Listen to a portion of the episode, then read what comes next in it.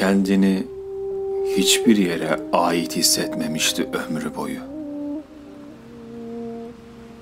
Sıradan ortalama bir hayattı dününden ona kalan. Hep bir yerlerden gitmek istemiş, kendinden uzağa hiç gidememiş. İyi bir insandı. İyilik yetmeliydi en azından. Yetmiyordu iyilik ama. Sevginin çoğunlukla aşk doğurmadığı gibi, iyilik de çoğunlukla yarına yetemiyordu işte. Kalbine, dünyanın kalbi yetmiyordu. Yetiremiyordu kalbine nefes. Bundan da belki de tükenişi,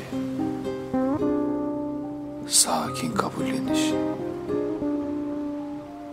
sakin kabullenişi, sakin.